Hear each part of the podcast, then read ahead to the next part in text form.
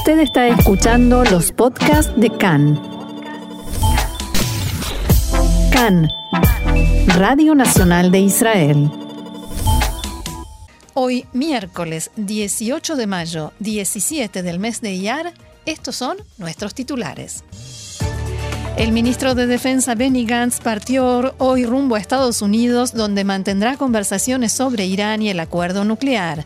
El primer ministro Bennett visitó a la familia del combatiente caído Noam Raz y aseguró que pueden decir todo lo que sienten. Tzal volvió a operar en la zona de Jenin en busca de un terrorista con pedido de captura.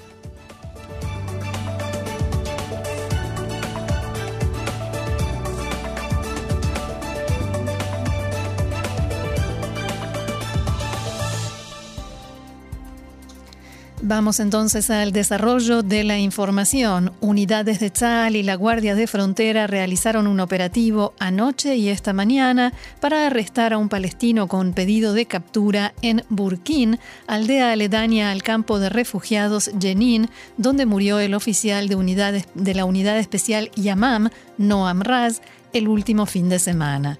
Durante el operativo, los palestinos abrieron fuego y lanzaron cargas explosivas contra la fuerza, que respondió con fuego hacia los palestinos armados.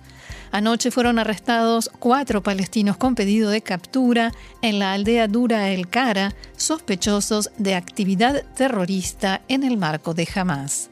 En total, en toda la margen occidental fueron arrestados 14 palestinos con pedido de captura durante este operativo combinado entre Tzal, la Guardia de Frontera y el Servicio de Seguridad General, el Shin Bet. No se registraron heridos en las fuerzas israelíes. Como se recordará, el último viernes por la mañana cayó en combate el oficial de la unidad de contraterrorismo Yamam, el suboficial mayor Noam Raz, de 47 años, padre de seis hijos, en un tiroteo con terroristas en Jenin.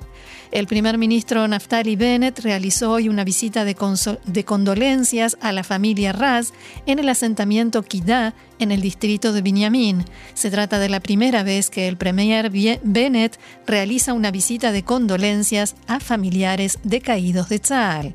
El premier dialogó con la viuda de Noam Raz, Efrat, y otros miembros de la familia que le manifestaron duros reclamos. Uno de los hijos de, de Noam le dijo al primer ministro, abro comillas, usted es tan culpable como el terrorista, el terrorista que mató a su padre Noam.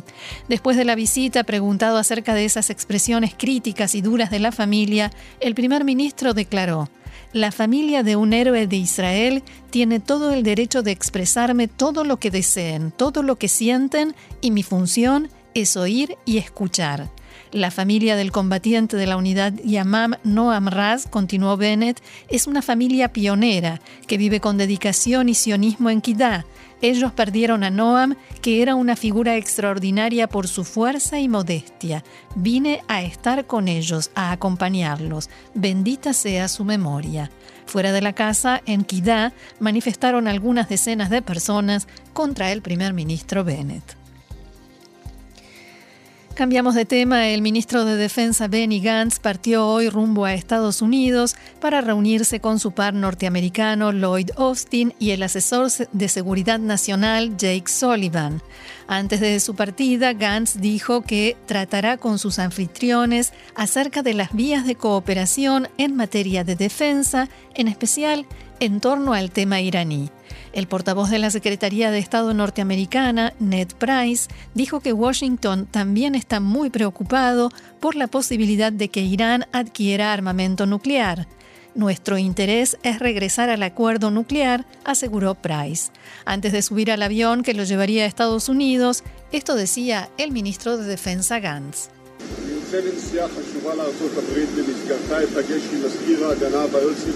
Estoy partiendo en un viaje importante a Estados Unidos, en cuyo marco me reuniré con el secretario de Defensa y el asesor de Seguridad Nacional, con quienes trataré el incremento de la cooperación de defensa y el enfrentamiento de los desafíos de la región empezando por Irán.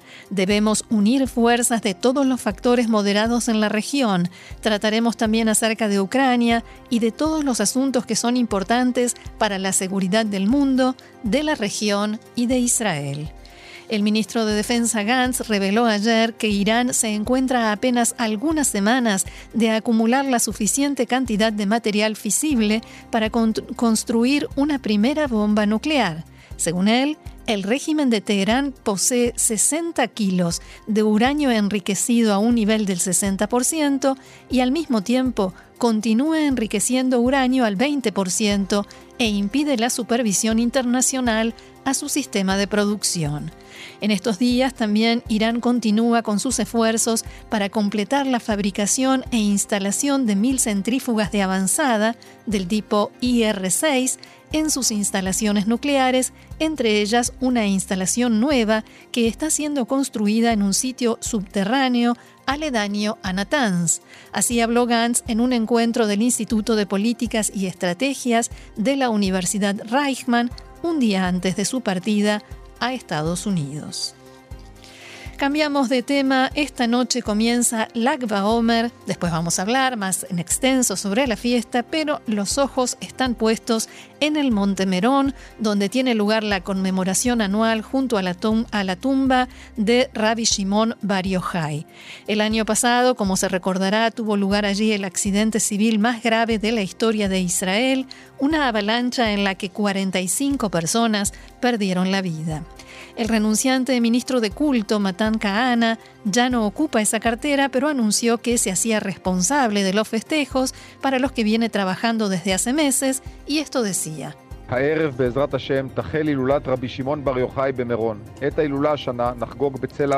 Esta noche, con la ayuda de Dios, comienza la celebración del rabino Rabbi Shimon Bar Yochai en el monte de Menón.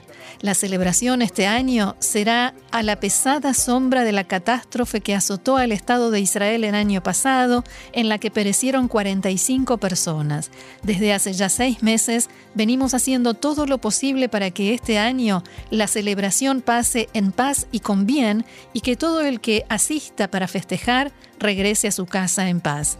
Llamo a todos los que han adquirido entradas a llegar en la hora indicada y dejar el lugar a la hora que debe.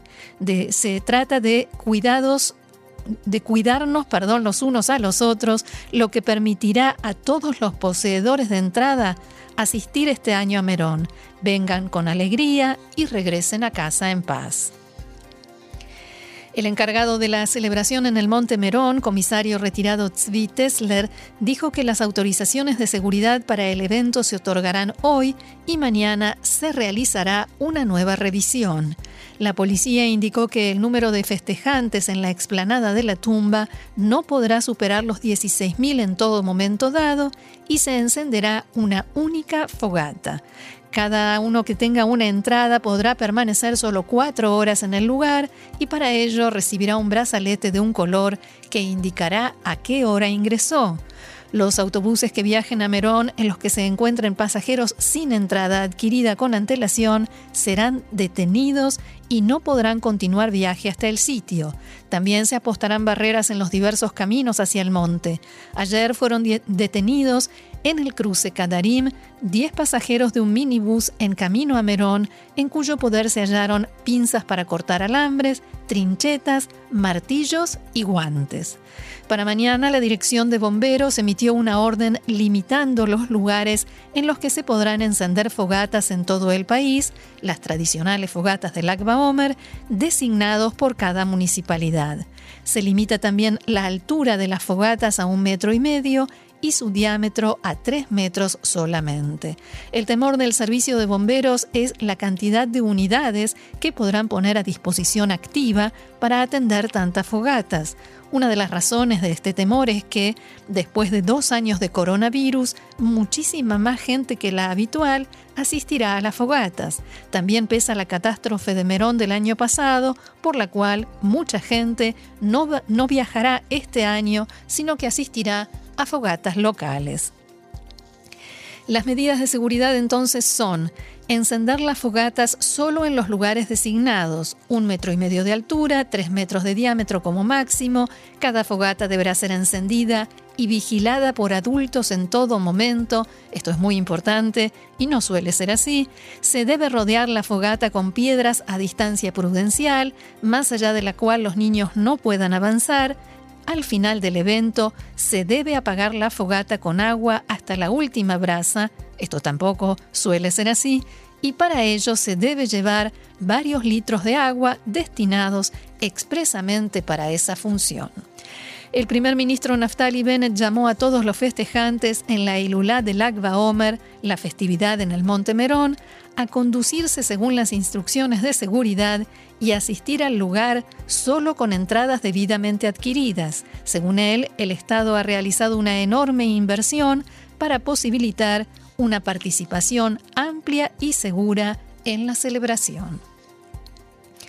Otro asunto, todos los hospitales públicos en Israel, así como las clínicas comunitarias, estarán en huelga mañana por una jornada y los médicos trabajarán en el esquema reducido de los sábados. Ello ocurre en protesta por los disturbios violentos de esta semana en el Hospital Adasa Aratzofim, Montescopus en Jerusalén, donde médicos y enfermeras fueron atacados con violencia. El titular del gremio médico, profesor Zion Hagai, dijo que no se puede permitir la violencia gratuita e impune contra los médicos. La guerra en Ucrania fueron interrumpidas las conversaciones de paz entre Ucrania y Rusia y las dos partes se acusan la una a la otra por el fracaso de las tratativas. Rusia sostiene que Ucrania endurece sus posiciones estimulado por Occidente. El ministro de Relaciones Exteriores ruso, Sergei Lavrov, dijo que su país apoya siempre las negociaciones, pero que no le quedó alternativa más que suspender las conversaciones. En Moscú pusieron en claro que el regreso a la mesa de negociaciones podría ser difícil. En tanto, el Ministerio de Defensa aquí en Israel despachó un envío de 2.000 cascos y 500 chalecos protectores que serán entregados a las fuerzas de rescate y organizaciones civiles en Ucrania. Una más, coronavirus. Sí, ha vuelto el coronavirus a las noticias. El coeficiente de contagios continúa alto y es de 0,97. Hay 107 enfermos en estado grave, cerca de la mitad de ellos conectados a un respirador. Desde el inicio de la pandemia murieron en Israel 10.812 personas. En la ciudad de Netivot fue suspendida una fiesta, un evento del orgullo gay debido a que la madre de uno de los organizadores recibió un sobre con una bala. Según explicaron representantes de la comunidad LGBT en Netivot, esto sucedió después de que se reunieron con el intendente de la ciudad, Yehiel Zohar, quien les dijo que no tenía ninguna intención de apoyar la realización del evento.